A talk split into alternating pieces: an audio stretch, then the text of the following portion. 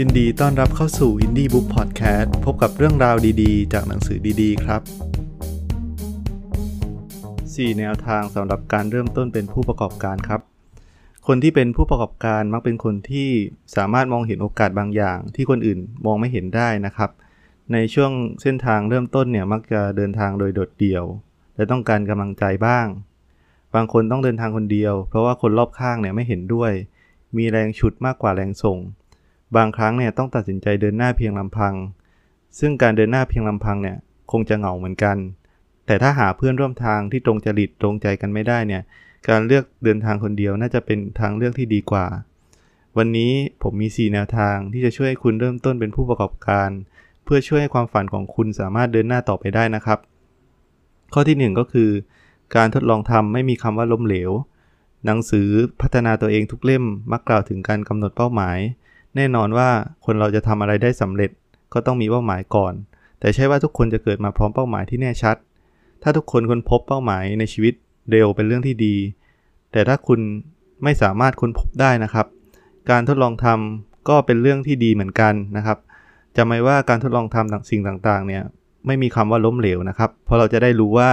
สิ่งที่เราทดลองทำนั้นนะเราชอบหรือว่าเหมาะกับเราหรือเปล่านะครับ ข้อที่ 2 ก็คือ ไม่ต้องปรึกษาใครก็ได้นะครับ ในการเริ่มก่อการอะไรใหม่ ๆ ในช่วงแรกเนี่ย อย่าเพิ่งไปปรึกษาใครก่อนจะดีกว่า ถ้าคนที่เราไปขอความคิดเห็น ไม่ใช่คนที่ประสบความสำเร็จที่แท้จริงในเรื่องนั้นนะครับ ลองทำตามสิ่งที่เราคิดเลยจะดีกว่า ผมขอยกตัวอย่างหลักเกณฑ์ของการขอคำปรึกษาจากหนังสือ Principle ละกันนะครับ ความคิดเห็นที่น่าเชื่อถือส่วนใหญ่เนี่ยมาจากคน 2 ประเภทก็คือ 1. คนที่ประสบความสำเร็จในเรื่องที่ต้องตัดสินใจอย่างน้อย3ครั้ง 2. คนที่สามารถอธิบายความสัมพันธ์ของเหตุและผล ที่นำมาสู่ข้อสรุปของตัวเองได้อย่างมีประสิทธิภาพสูงสุดครับ มาขยายความกันอีกสักนิดนะครับ ถ้าจะถามใครหนึ่งคำถามเนี่ย เขาจะให้มากกว่าหนึ่งคำตอบ อย่าตั้งคำถามกับคนที่ไม่มีข้อมูลหรือไม่มีความน่าเชื่อถือ และได้คำตอบตามที่เขาเชื่อ ซึ่งแย่กว่าการไม่ได้รับคำตอบใด ๆ เลยเสียอีกนะครับ อย่าทำผิดพลาดอย่างนั้น จงคิดถึงคนที่เหมาะสมที่สุด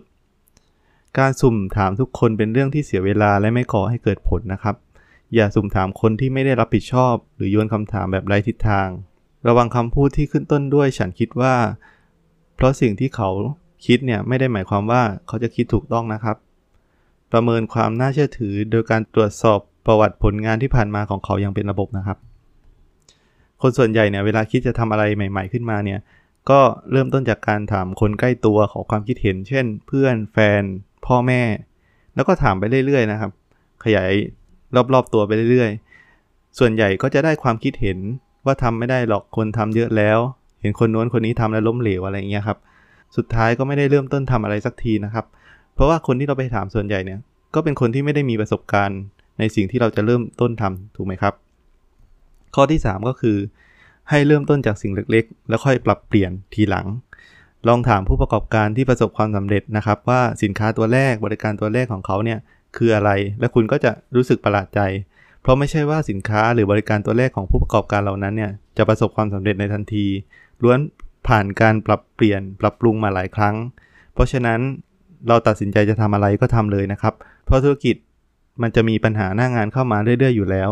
สุดท้ายเราอาจจะปรับเปลี่ยนรูปแบบ ปรับเปลี่ยนตัวสินค้า หรือบริการไปอีกทาง ก็ไม่มีใครทราบได้นะครับ แนะนำว่าให้เริ่มต้นให้เร็วนะครับ แต่ว่าลงทุนให้น้อยจำกัดความเสี่ยงเท่าที่ยอมรับได้ เอาเป็นว่าเงินที่ลงทุนเนี่ยเป็นเงินส่วนที่เราสามารถเสียไปได้ ไม่เดือดร้อนอะไรมากนะครับ ถึงขั้นล้มละลาย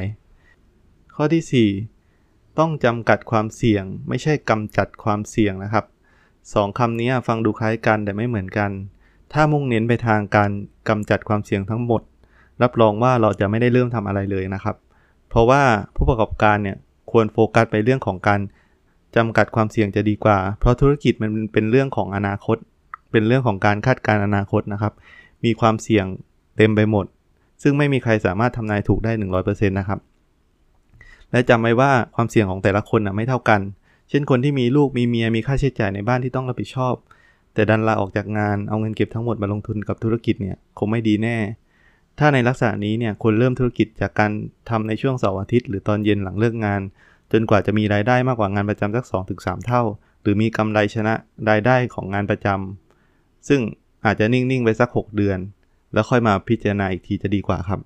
เอาเป็นว่าความเสี่ยงของแต่ละคนเนี่ยให้แต่ละคนประเมินจะเข้าใจตัวเองมากกว่านะครับ 4 ข้อที่ผ่านมาไม่ว่าจะเป็นการทดลองทำไม่ต้องปรึกษาคนที่ไม่ควรปรึกษา เริ่มจากสิ่งเล็ก ๆ หรือว่าการจำกัดความเสี่ยง เป็นแนวทางเบื้องต้นเพื่อให้เราสามารถเริ่มต้นธุรกิจได้สักที แต่การเริ่มทำธุรกิจให้ประสบความสำเร็จนั้น ต้องอาศัยปัจจัยอีกหลายอย่าง เช่นกำลังใจ ความมุ่งมั่น ความอดทน ความมีวินัยเป็นต้นนะครับ ขอขอบคุณนะครับที่ติดตามรับฟัง Indie Book Podcast อย่าลืม Subscribe ทุกช่องทางที่คุณรับฟัง คุณจะได้ไม่พลาดเรื่องราวดีๆ ตอนใหม่ ๆของเรานะครับ พบกันใหม่ EP หน้าสำหรับวันนี้ สวัสดีครับ